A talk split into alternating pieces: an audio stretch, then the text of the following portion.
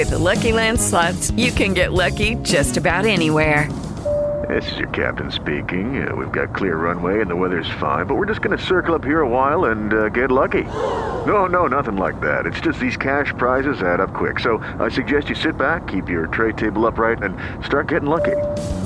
Play for free at LuckyLandSlots.com. Are you feeling lucky? No purchase necessary. Void where prohibited by law. 18 plus terms and conditions apply. See website for details. 4Tracce.fm presenta Sono Mariangela Pira, giornalista di Sky TG24 e questo è Tre Fattori. Buongiorno a tutti, benvenuti. Sono i tre fattori del 4 febbraio. Partiamo sicuramente con Christine Lagarde. I commenti, la governatrice della Banca Centrale Europea, i commenti rispetto al passato sono sicuramente più um, aggressivi, diciamo così, no? Perché comunque una cosa è dire ah l'inflazione, quindi questo surriscaldamento dei prezzi durerà qualche trimestre, un conto è viverlo. Non è facile eh, vivere con questi prezzi in netto rialzo. Quindi eh, qual è il punto? Il punto è che la Lagarde, secondo la gran parte delle analisi che ho sentito, sta decisamente prendendo tempo, un po' come Penelope con Ulisse. In che senso? Sta tessendo la sua tela, facendo capire che in modo conseguenziale prima finirà il quantitative easing e poi ci sarà il rialzo del costo del denaro. Quindi prima finirà questo strumento che la BCE ha di acquistare i titoli di Stato dei vari stati dell'Eurozona e poi ci sarà un ci sarà un rialzo del costo del denaro. La Fed non sta facendo così. La Fed ha fatto capire che questo quantitative easing rimarrà sostanzialmente e poi ci sarà un aumento eh, del costo del denaro insieme all'acquisto dei titoli di Stato. Quindi voi fate conto, la, le banche centrali hanno vari strumenti, recuperate i podcast sulle banche centrali precedenti. Cosa accade? Accade che mh, mm, la Banca Centrale Americana dice io da una parte mantengo l'acquisto di titoli di Stato, dall'altra inizio a alzare i tassi, perché in questo modo cerco di calmierare il surriscaldamento dei prezzi, ma nello stesso tempo se mino tanto la crescita ho lo strumento di acquisto di titoli di Stato, quantitative easing per l'appunto. Invece che cosa fa Lagarde? Lagarde dice io lo vorrei fare conseguenziale. Intanto acquisto i titoli di Stato e, e, questa cosa sta finendo perché adesso ne acquisto un tot, a marzo ne acquisterò meno, a settembre arriverò a 20 miliardi al mese.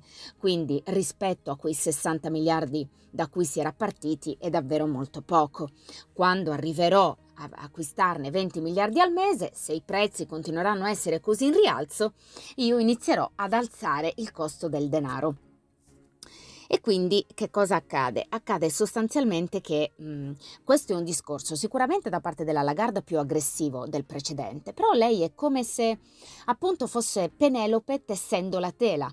Lei dice, io intanto tesso la tela, quindi acquisto i titoli di Stato e diminuisco questi acquisti perché appunto si passerà dai 30 ai 20 a settembre. Quindi marzo intorno ai 30, settembre 20 miliardi al mese. Inizierò ad eh, diminuire gli acquisti di titoli di Stato. Tesso la tela, prendo tempo, perché spero che i prezzi in qualche modo scendano. Arrivo a settembre, se eh, vedrò che comunque i prezzi continueranno a salire così tanto, aumenterò il costo del denaro, di modo da far sì che il costo del denaro sia di più, il prezzo del denaro quindi costi di più, in questo modo si spera se ne prenda meno, ce ne sia meno in giro e i prezzi in qualche modo diminuiscono perché io innesco una sorta di rallentamento. Ma il primo obiettivo di Lagarde è Ulisse, è il fatto che la crescita torni. Quindi se a settembre la crescita torna e, e in qualche modo lei ha raggiunto l'obiettivo e i prezzi continueranno a essere elevati, inizierà a alzare il costo del denaro, di modo che i prezzi diminuiscano.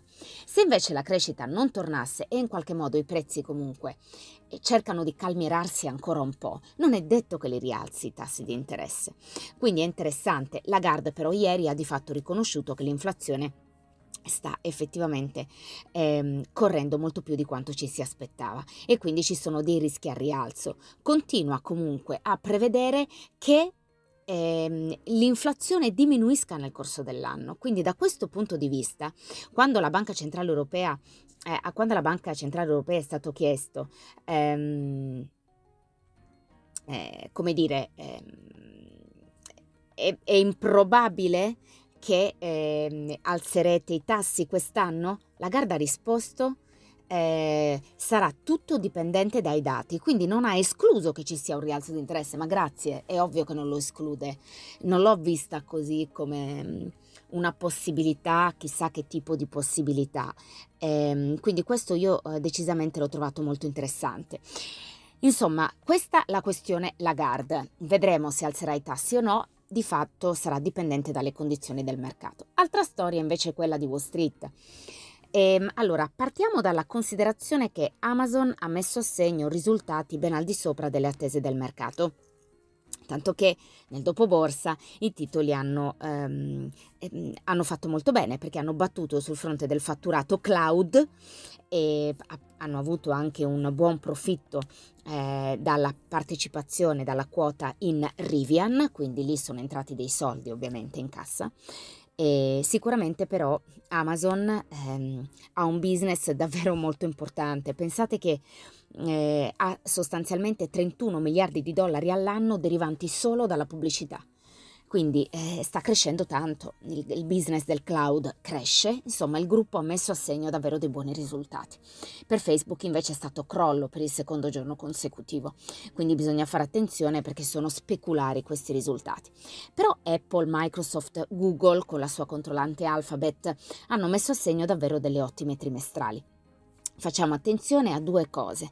La prima, come sapete, ehm, molte di queste società probabilmente si dice possano operare dei buyback, quindi riacquisti di azioni proprie. Quindi io, management, voglio riacquistare i miei titoli perché comunque penso che i miei titoli siano convenienti o, o, che pure i miei titoli cresceranno talmente tanto che adesso li voglio riacquistare. Ricordate sempre che c'è il divieto di buyback prima del, mm, dei risultati, proprio perché se un management sa che i risultati sono positivi e riacquista i titoli che magari non valgono tanto ma sa che cresceranno il giorno della pubblicazione dei risultati, non si può fare. Per questo c'è il divieto di riacquisto delle azioni proprie. E questo è molto interessante a Wall Street perché secondo alcuni non basta a mettere ordine insomma alla situazione dei buyback, però è già insomma una cosa mh, mm, eh, che effettivamente si fa per evitare che il management possa avvantaggiarsi diversi rispetto agli altri. L'altra cosa importante, gli split azionari perché pare che Alphabet con Google non sarà la sola ad averlo creato. Allora fate conto che quando mh, Alphabet, controllante di Google, ha annunciato lo split azionario, il titolo valeva intorno ai 2.570 ai 2.750 dollari. Perché è importante dire questo? Perché ovviamente un titolo che vale così tanto, adesso ha superato i 2800, eh, costa un rene, è ovvio che uno non si può permettere di comprare un titolo di Alphabet perché costa veramente molto caro. Quindi il management che cosa ha fatto? Ha operato questo split azionario 20 a 1, immaginate una torta divisa in tantissime fette. Quindi un titolo costava quando è stato fatto 2750, diviso ovviamente con questo split azionario 20 a 1, che cosa si vuole fare? Si vuole far sì che anche il piccolo risparmiatore e il piccolo investitore possa entrare sul titolo Alphabet. In che modo? 20 a 1 significa che un titolo ehm, diviso appunto eh, un titolo diviso per 20 vale adesso 137 dollari. Quindi l'ammontare dei titoli, del valore dei titoli sul mercato di Alphabet è lo stesso perché il valore non cambia, semplicemente però suddividi il titolo eh, in vari pezzettini di modo da permettere a chiunque di entrare. Ovviamente perché si fa questo? Per, per permettere agli investitori, più investitori, di investire sul titolo. Agli investitori che sono contenti dalla loro parte perché non se lo possono permettere un titolo a, due, a 2.750 dollari, quindi è ovvio che 137 dollari te lo puoi permettere di più, perché ripeto, 20 a 1 vuol dire che un titolo viene diviso per 20, quindi io adesso a 137 dollari posso entrare ad acquistare il titolo è Alphabet. Quindi questo è molto importante anche perché evidentemente questo management cosa pensa? Pensa che 137 poi eh, faranno molto veramente velocemente ad arrivare di nuovo a 1000, 1500, 2000 perché credono nel titolo. Quindi dicono io opero lo split azionario di modo che in più entrino all'interno del titolo e quando acquistano il titolo, questo titolo comunque tanto ricrescerà, quindi magari opereremo un ulteriore split azionario in futuro. Lo trovo molto interessante perché permette anche ai piccoli investitori di investire in questi titoli che ormai sono diventati davvero molto cari. Direi che è tutto, grazie per avermi seguita in questo nuovo podcast e noi ci ritroviamo lunedì mattina.